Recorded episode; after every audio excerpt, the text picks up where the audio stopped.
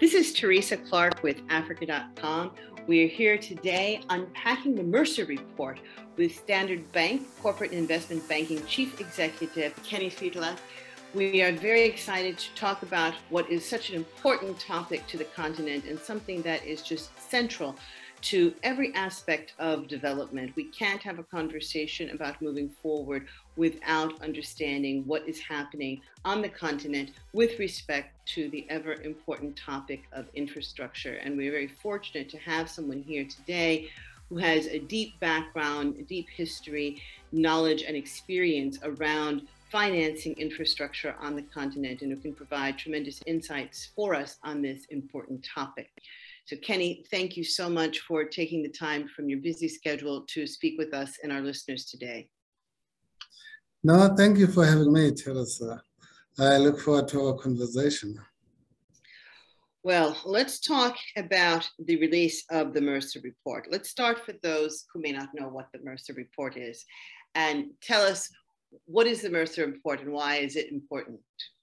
I mean, this is a very important report in that it looks at um, um, uh, the opportunities and challenges related to uh, Africa's uh, uh infrastructure. Uh, and it is a follow-on report to the one that, or a document that was published in 2018 by Mercer and the MIDA advisors. and the various elements that one needs to emphasize when looking at this report.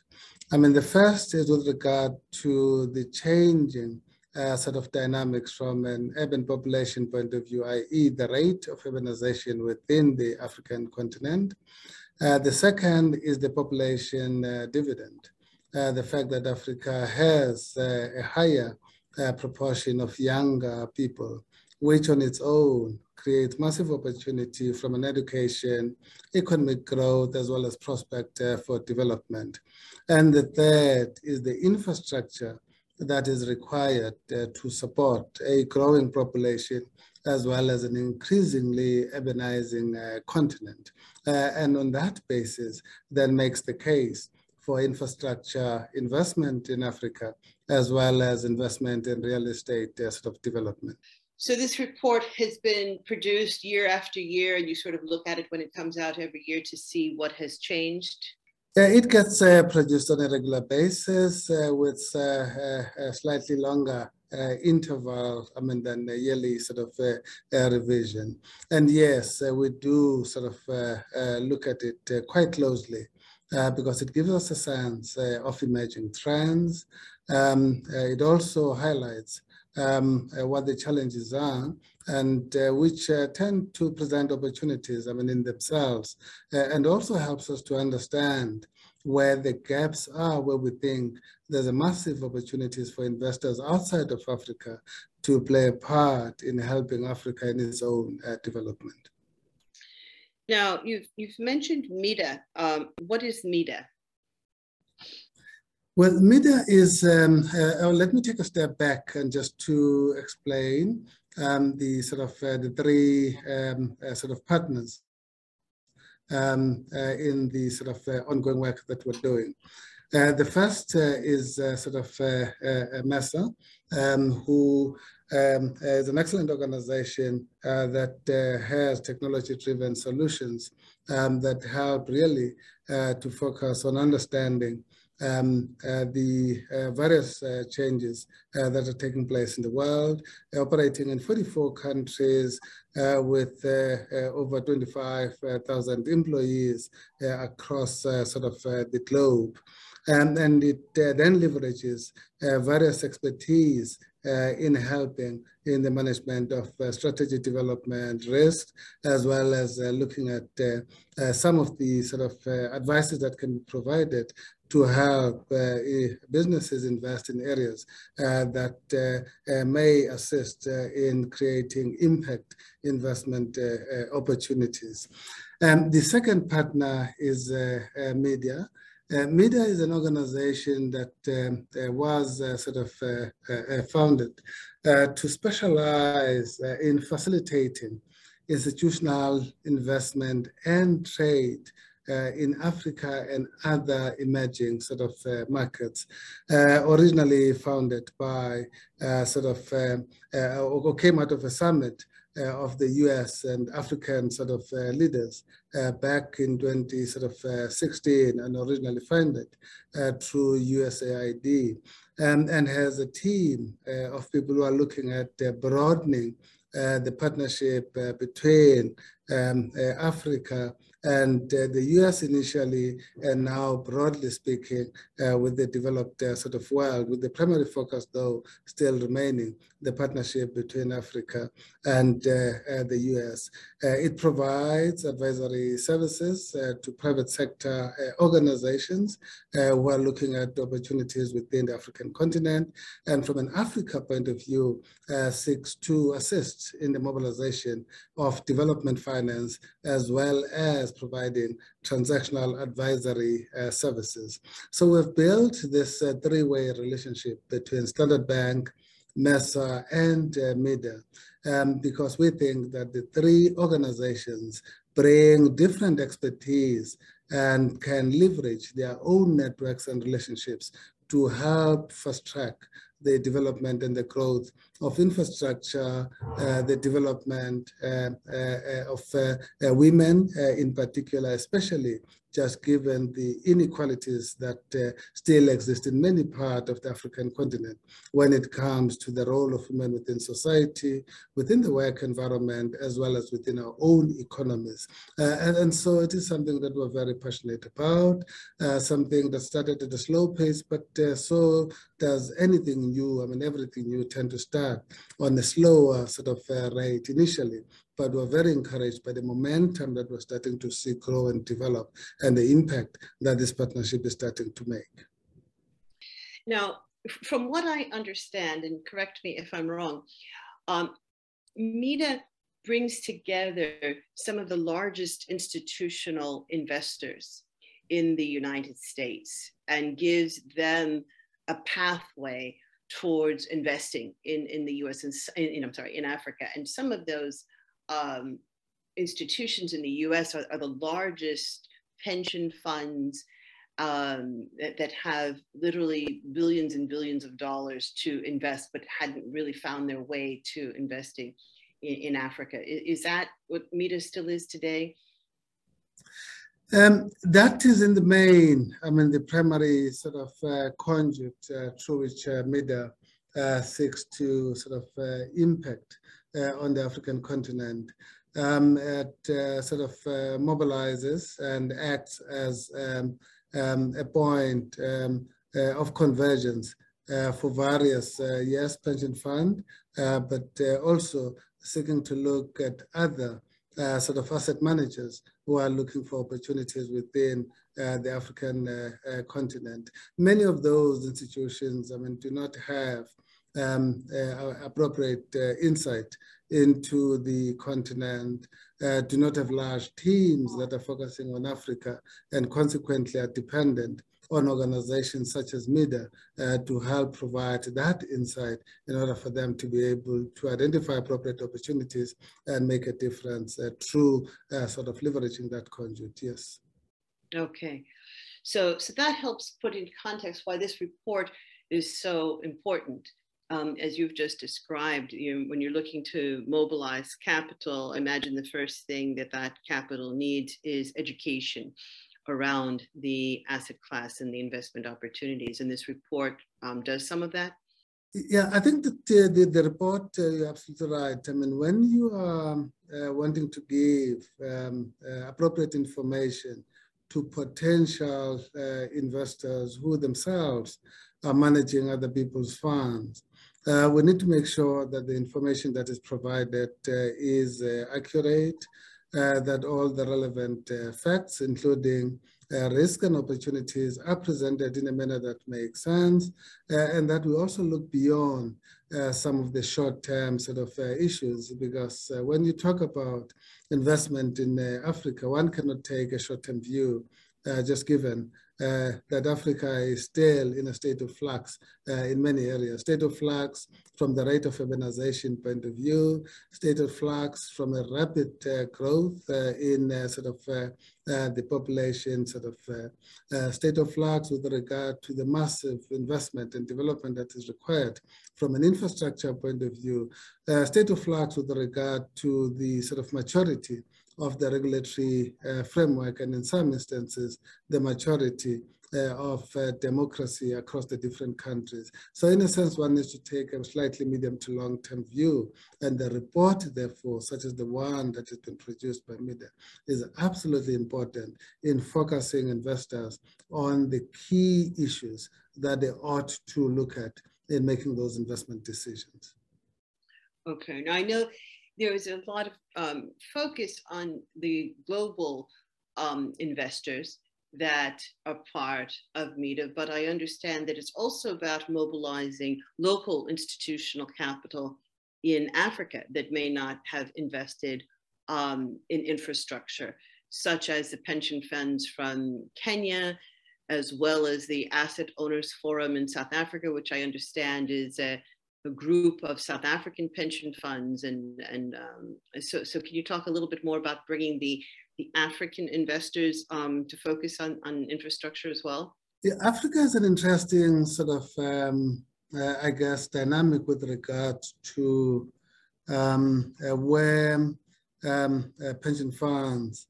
Uh, tend to invest. I mean, many of the pension funds uh, in a number of African countries um, would um, have quite a significant portion uh, of their funds um, uh, designated for offshore uh, sort of uh, investments.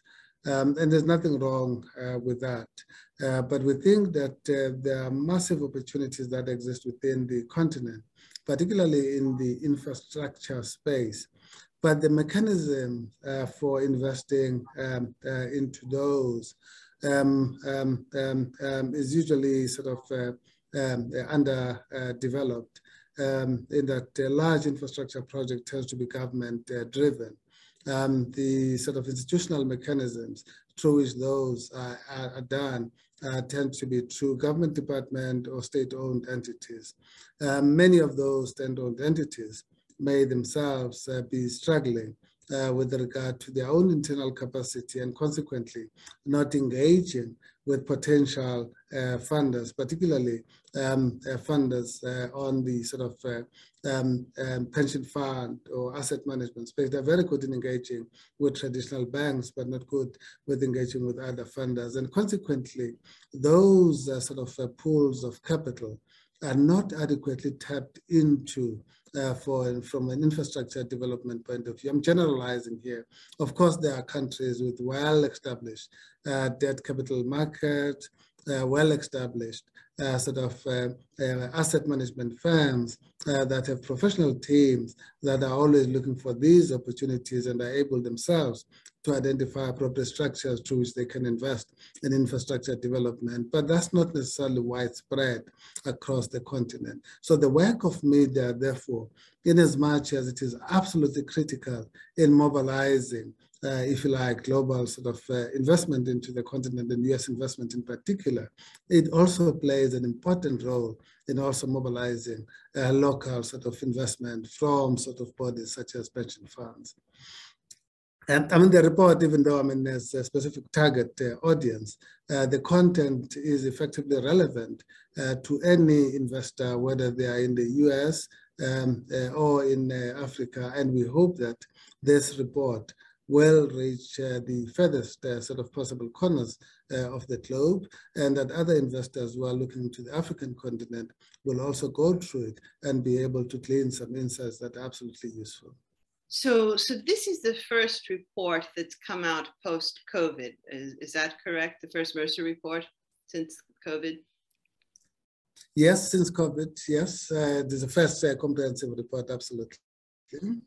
And so, is there are, are, there findings from this report that have not followed the theme that you've seen over the last many years uh, because of COVID? Did COVID change or impact the, the macro view on infrastructure needs in, in Africa? I, I don't think COVID has changed um, uh, the sort of uh, long-term trends um, and some of the uh, fundamental sort of uh, issues uh, that relate to infrastructure development and the funding thereof. Uh, what um, um, it has done, though, is to rather highlight and put the spotlight on how sort of um, poor infrastructure development can be such a major, major sort of uh, um, hindrance, uh, even to sort of um, uh, other sort of uh, uh, issues. let's take, for example, the sort of access to vaccines, um, the ability to effectively distribute the vaccines, the take-up rate uh, of um, uh, vaccines across the different uh, markets, which relates then to public health, education, and so on.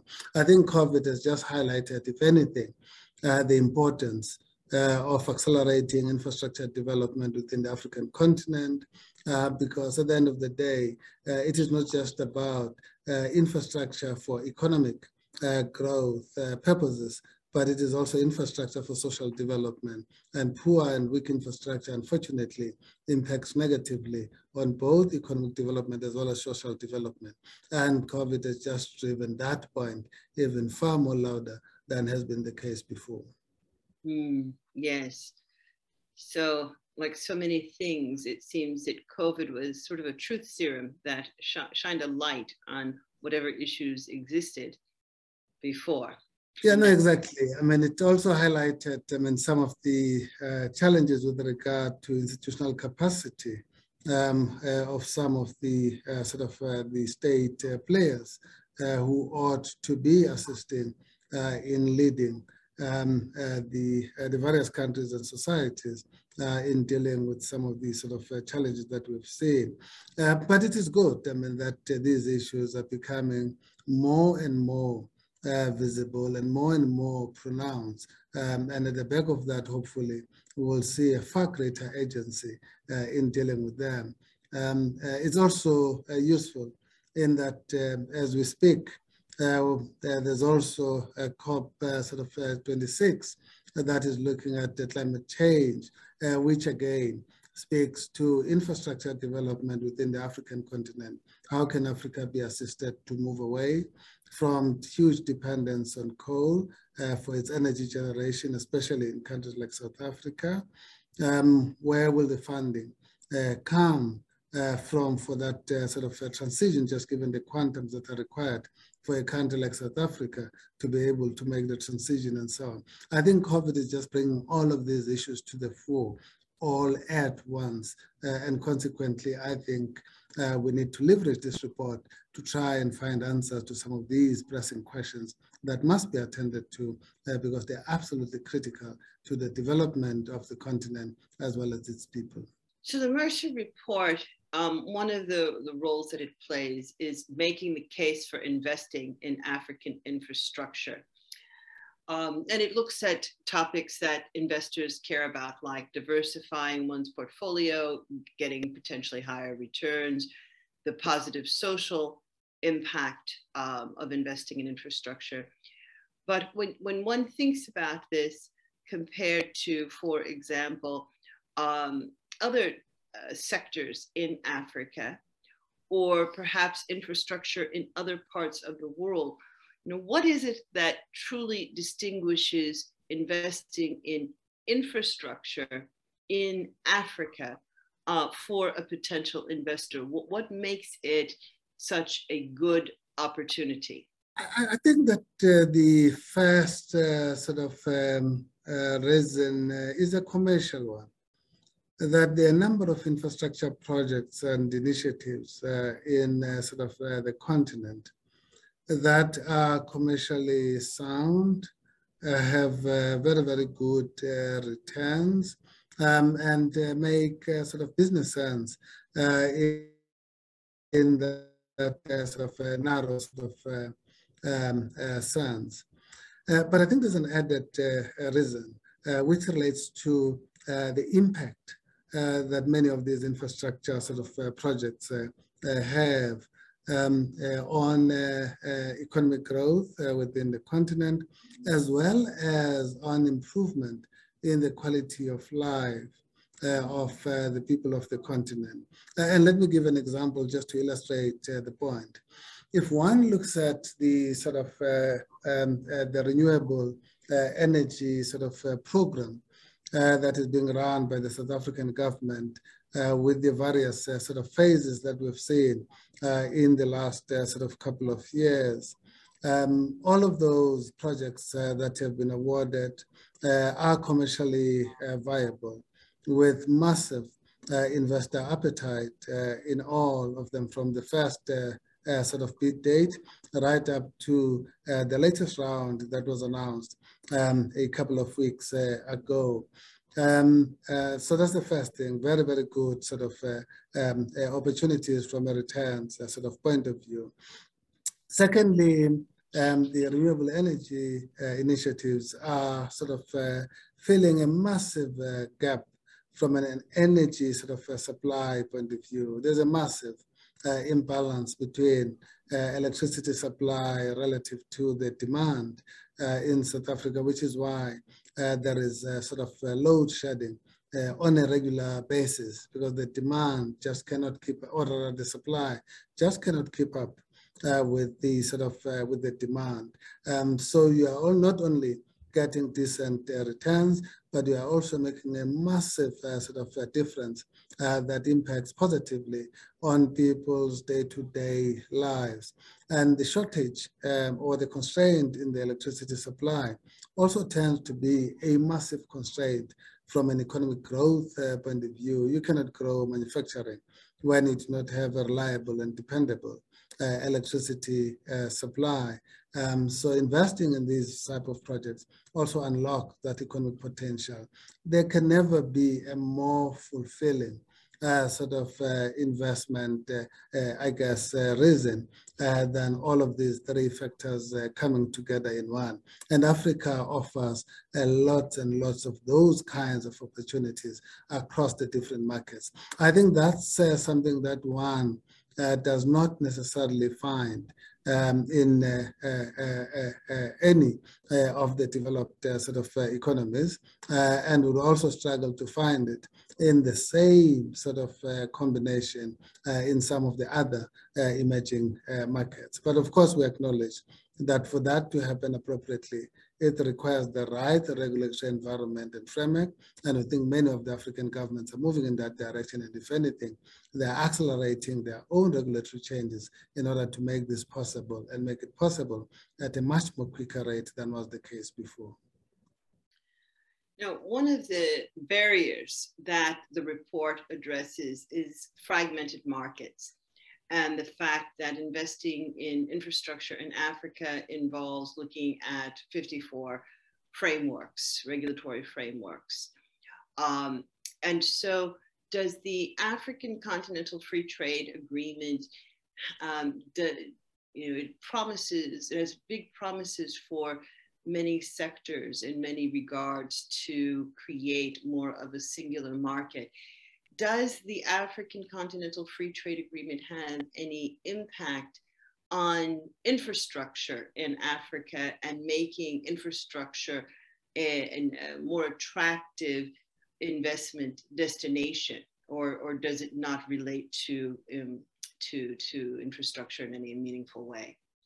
I think from a direction of travel point of view, um, the more we can um, see traction um, in the sort of um, um, implementation and opening up uh, of uh, sort of uh, markets, um, uh, both in terms of uh, goods and uh, people movement within the African continent, the more we're likely um, to effectively have that been preceded by harmonization of the regulatory environment because you need that to be able to promote free sort of trade uh, within the continent.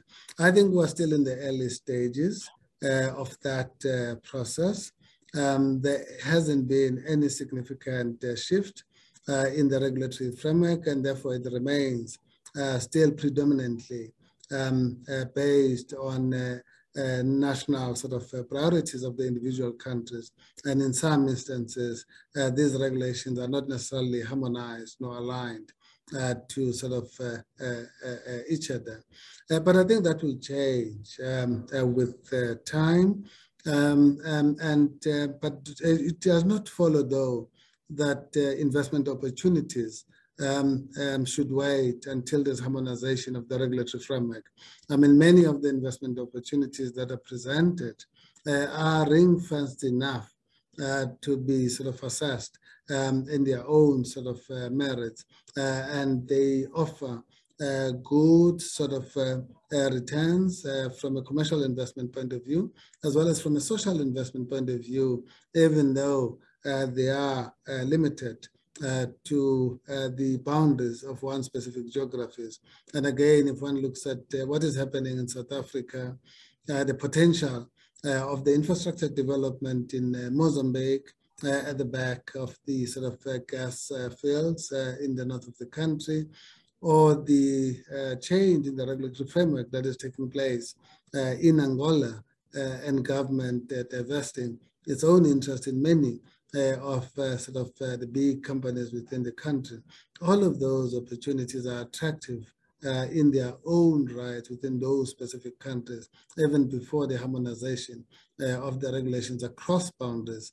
Uh, the ultimate regulations of, or harmonization rather, of regulations across boundaries, I think can only sort of add impetus uh, to that process and probably uh, significantly increase the scale of the opportunities. Uh, but the opportunities themselves are there, and I think they're there uh, uh, uh, with very, very decent potential returns if people have structured them appropriately and have brought in the right partners in their execution. So what would you say for an investor that was considering investing in infrastructure in Africa?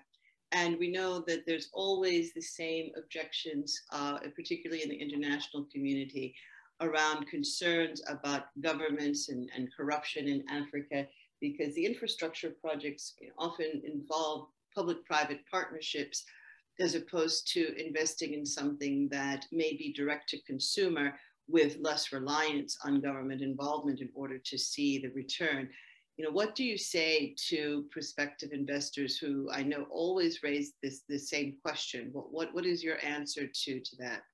I think firstly, Africa is not one country. Um, I mean, we were talking a minute ago about the harmonization of regulations across the different markets. Um, so there are different countries with different dynamics. There are countries that are well run with much more clearer uh, sort of uh, uh, regulations and rules. Uh, with um, a higher sort of degree uh, of reliability uh, from a justice sort of systems point of view, i.e. the legal regime is well known, well established, and one can predict how governments will behave, how they will make decisions, and consequently, therefore, uh, there's a high sort of degree of certainty, uh, including uh, certainty with regard to um, sort of property rights. But there are also countries uh, that have government institutions that are characterized by high levels of uh, corruption uh, with uh, the regulatory framework uh, that uh, is still in the development sort of phase and consequently therefore unpredictable and uncertain going forward. So I think the first thing that an investor ought to do is to try and understand where sort of the potential uh, sort of uh, geography that they are targeting uh, fall um, um, um, falls within this spectrum of stable predictability, clear rules to state of flux, unpredictables, and the rules are a bit uh, uh, vague uh, because the different scenarios will offer different returns. Um, and that's sort of the first thing. The, the, second thing is to choose I mean, appropriate uh, sort of uh, partners uh, as they think about uh, uh investing or doing work in those uh, markets, which is where I guess an organization such as ourselves um, come into play. We operate in 20 African countries with teams on the ground we have well-established uh, sort of uh, businesses. We understand the rules uh, in those geographies exceptionally well. We understand the risks that are inherent in the various initiatives that are being undertaken by governments in those countries exceptionally well. And consequently, we can help investors choose appropriate assets in the right geographies, and we can help them structure appropriately in order to be able to manage and mitigate uh, the sort of excessive risk uh, where uh, sort of uh, appropriate. Um, I think the third issue is to also uh, take a slightly uh, medium to long-term view. A lot of the infrastructure projects uh, would not necessarily um, generate sort of full returns or to have a slightly longer payback sort of period by definition because they are large, large, large projects. they are complex from an execution point of view because they require changes in legislation.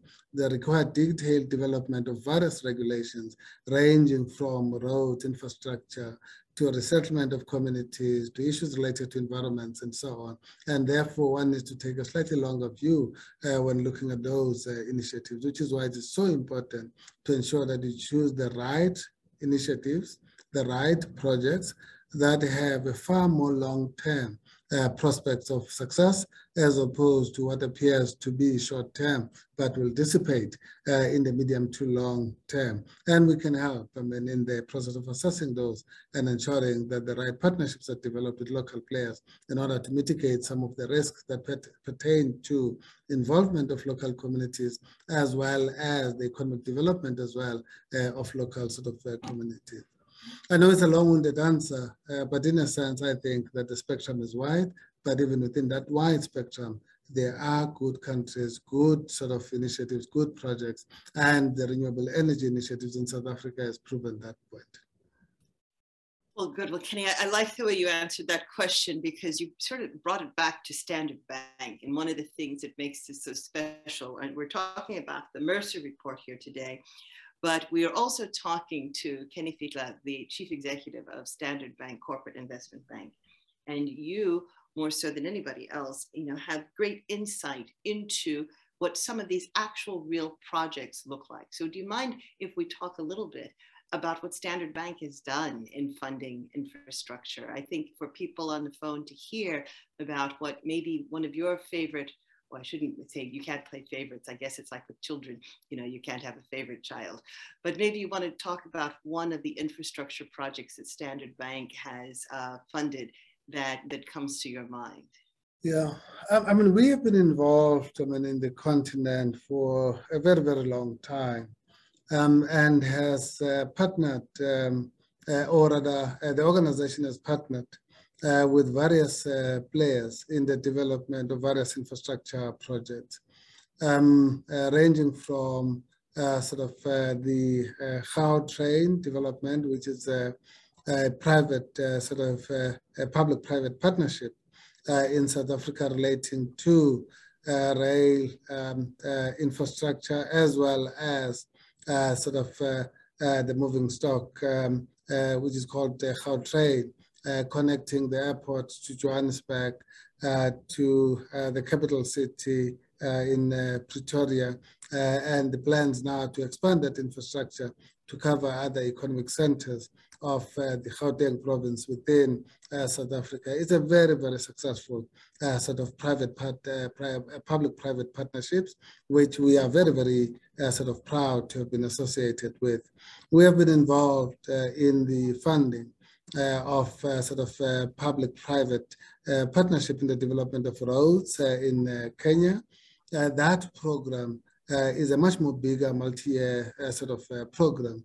and what has been developed so far uh, is significantly small relative to uh, the full scope of that uh, program.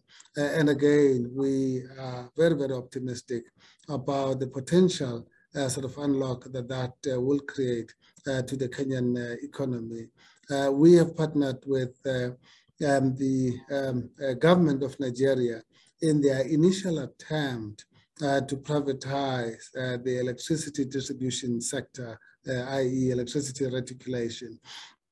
I'm saying the initial attempt uh, because there are also lessons that were learned from that uh, sort of uh, initiatives, largely related to regulations, um, uh, in that uh, uh, regulations ought to be sort of firstly transparent and they ought to be long enduring. Um, you can't have regulations that are attractive only in the initial stages of the project. As soon as the private sector has been crowded in, government changes the sort of the goal posed.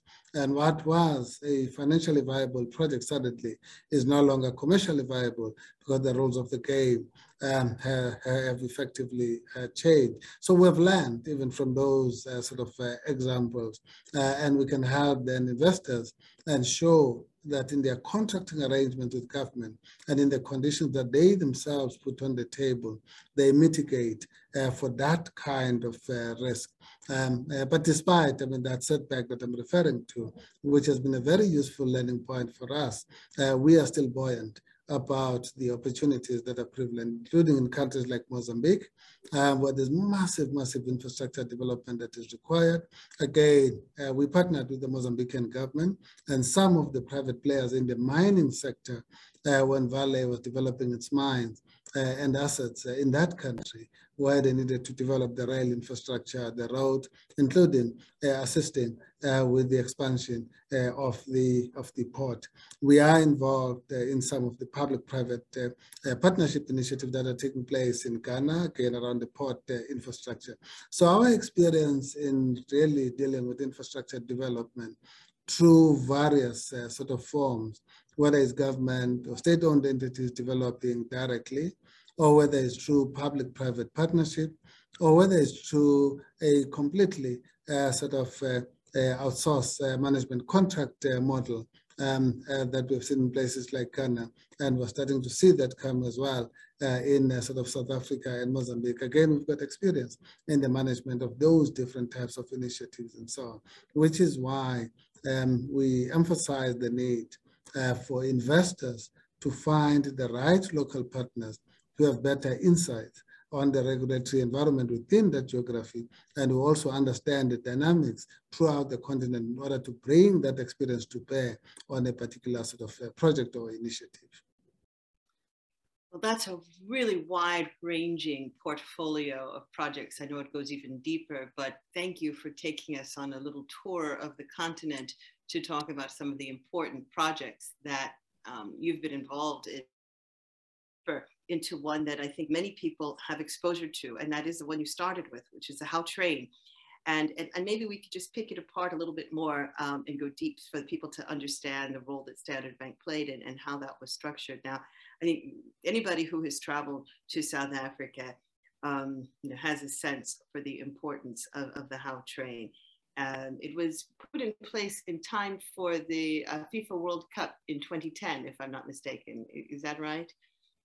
Yeah, it was developed before then, uh, but uh, by the time the FIFA World Cup came, uh, the Gautrain infrastructure was up and running.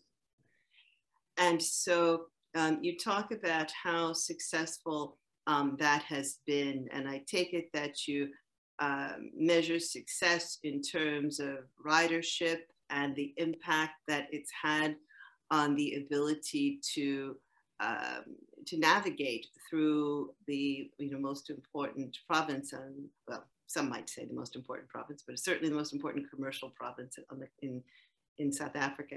Talk to us a little bit about how that deal worked as an infrastructure project. Was it a public-private partnership, and, and yeah, how did the financing work for the Gautrain? Yeah, I mean, Gautrain, I think, is a very, very useful um, uh, example of um, how public-private partnership can work if all the parties uh, to the partnership uh, are driven by one goal, i.e. ensuring uh, that the project uh, is uh, both socially and economically or commercially uh, successful. So I think there was massive alignment um, across the different uh, players, uh, ranging from the private uh, sort of uh, companies um, um, that participated in the Gautrain, um, um, the local construction company from South Africa, um, a sort of uh, rail sort of operating company from the Americas, North America Uh, uh, in particular, uh, as well as local sort of uh, uh, financier and international financiers uh, who participated in funding and enabling the Gautrain. The roles of the different players were properly defined upfront. who was responsible for land assembly, where the train was going to be developed. Uh, and that naturally was a government uh, sort of responsibility. Government executed exceptionally well uh, in its responsibilities in that regard, which also included uh, community sort of consultation involvement, compensation where that was uh, warranted, um, opening up uh, the process uh, for public comments, and as and when there were issues that were raised, ensuring that those are appropriately taken into account uh, in the development stage or phase of the project.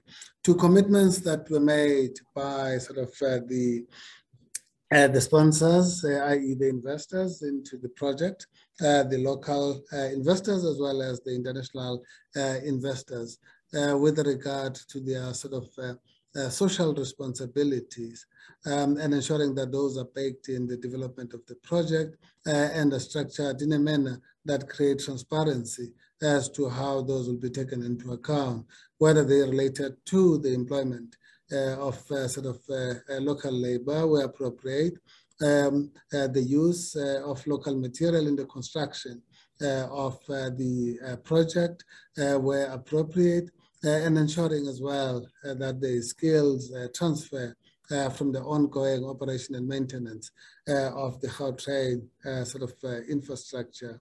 Um, to sort of the setting up of a company that brought together uh, the right uh, sort of uh, teams um, from across the different players and ensuring that that is professionally run and ring fenced from undue influence in particular. uh, of uh, government and government, uh, the transport department of government in sort of in particular. I think the other element, which probably is in my mind the most important, just given the lessons that we've seen in the other projects, is the financial structuring of the Gautrain development. I think the risk distribution was very clear um, and well sort of uh, uh, put uh, together. Uh, the funding uh, structure was also uh, put together in a very, very balanced and in a much more sort of robust sort of kind of manner to strike the balance between the risk that the government was taking relative to the risk that private investors were taking and ensuring that that is structured in a manner that effectively um, uh, allocates risk and returns uh, appropriately uh, to all the players. The added element in the financial sort of modeling and structuring of this project was around creating certainty uh, on the sort of uh, uh, the pricing um, um, structure.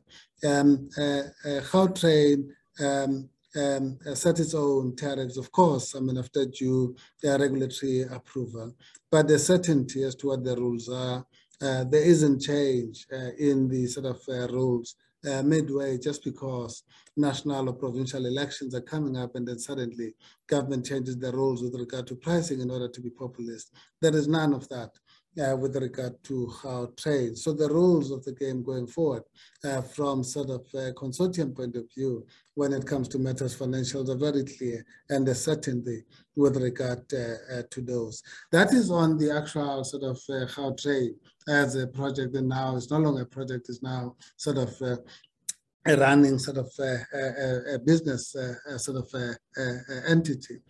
Uh, but there are other additional elements uh, that have been helpful. I think we reflected on one with regard to ridership.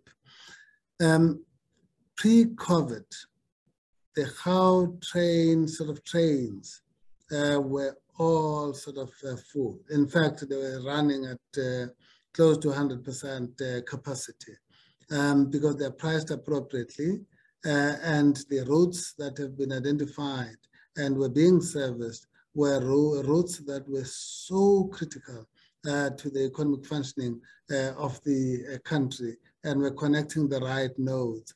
the airport to Sandton, which is a very, very big uh, sort of economic hub within Johannesburg, to the Johannesburg CBD, the main transportation mode that connects the rest of the country. Uh, essentially, uh, to the capital city in sort of Pretoria, with all the smaller sort of stations and economic hubs in between. Um, those trains were literally um, nearly full uh, throughout uh, the day. Um, so it, it, wasn't a shortage of demand.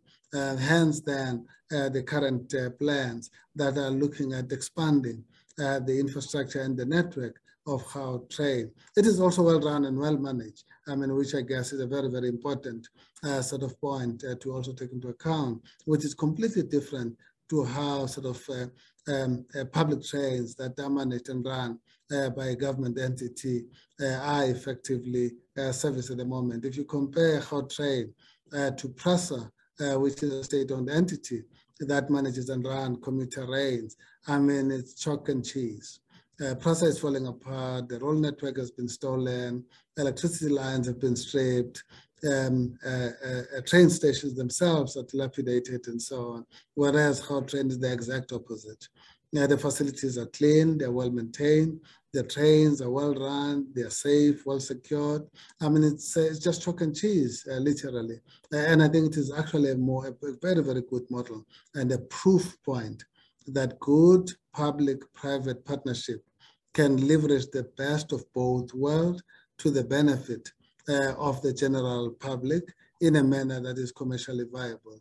And I think it is a model that ought to be emulated and expanded to deal with some of the infrastructure challenges that we have throughout the continent.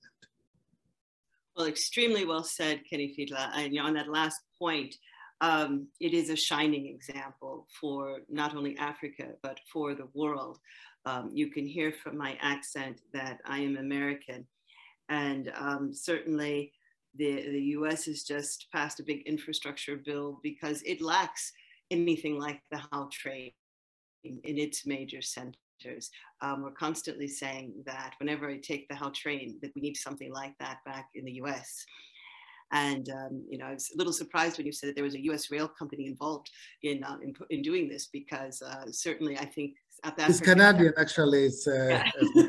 yeah, okay. That's why I use uh, North America broadly speaking. yes, I knew it wasn't American because America South Africa in that regard. so, you know, I also noticed that uh, Standard Bank has supported it. You know, understanding Standard Bank's uh, um, involvement in the financing should have been obvious because you're a Standard Bank and Africa is your home. Mm. But um, you know, I know that your headquarters you built after the, after the installation of the um, Train. your headquarters in Rosebank is right adjacent to the to the Rosebank station. So I imagine that you have a lot of staff that commute to work using the Gautrain, and so you're contributing to the um, utilization of, of this and, and changing patterns and behavior, making public transportation, um, you know, very viable by connecting, as you say, important hubs so that people can um, get to work using public transportation for the thousands of people who work at, at Standard Bank's headquarters in, in Rosebank. So it, what you've just said uh, puts a lot of pieces of the puzzle together for me. So um, Kenny Fihla, I know that we have exhausted the time we have with you today, and I want to thank you so much for sharing all of these insights with us around um, not only the Mercer report, but infrastructure in Africa, and quite importantly, the examples that you provided of the many infrastructure projects that Standard Bank has been a part of. It's been a real pleasure to speak with you today, and I hope that we might be able to get you back to speak to our listeners again on some other topics in the future, because this has been just a very enlightening discussion from someone who sits at, at your vantage point. Thank you so much for your time today. No, thank you very much, uh, uh, Teresa, to you. Uh, and thanks as well, I mean, to all the other colleagues uh, who have made this interview possible. Cheers then and uh, all the best. Thank you so much. This is Kenny Fihla, Chief Executive of Standard Corporate and Investment Bank. Thank you very much, Kenny. Bye-bye.